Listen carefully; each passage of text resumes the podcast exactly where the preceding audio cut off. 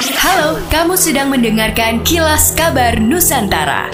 Podcast persembahan KG Radio Network menyajikan berita harian yang mengangkat keunikan dari berbagai wilayah Indonesia.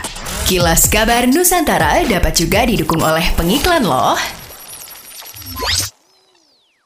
Menghadapi momen Natal dan Tahun Baru, Pertamina memastikan stok BBM dan LPG dalam keadaan aman, sehingga masyarakat dapat menjalankan ibadah Natal, merayakan Tahun Baru dan berlibur dengan aman dan nyaman.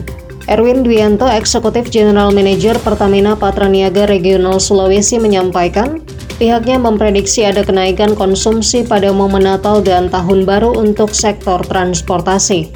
Pertamina juga melakukan kinerja ekstra dengan membentuk Satgas Pertamina Siaga mulai 15 Desember 2022 hingga 8 Januari 2023 untuk menjamin kesiapsiagaan seluruh lembaga penyalur baik BBM maupun LPG serta kondisi darurat lain yang dapat mengganggu kelancaran distribusi. Wali Kota Makassar dan Pemantau mengingatkan seluruh jajaran pemerintah untuk mengawal Natal dan Tahun Baru 2023. Hal itu disampaikan saat menghadiri apel gelar pasukan operasi Lilin 2022 dalam rangka pengamanan Natal dan Tahun Baru 2023 di Tribun Lapangan Karebusi Kamis 22 Desember 2022. Dia menitip tugas itu kepada jajaran Ketua RT dan RW, Lurah, Camat hingga pelaku ekonomi.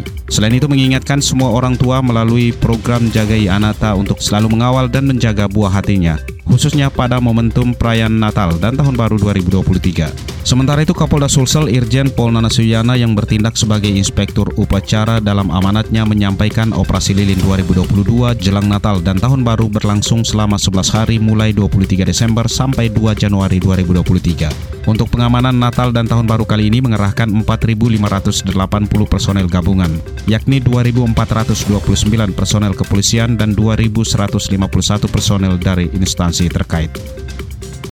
Demikianlah kilas kabar Nusantara malam ini.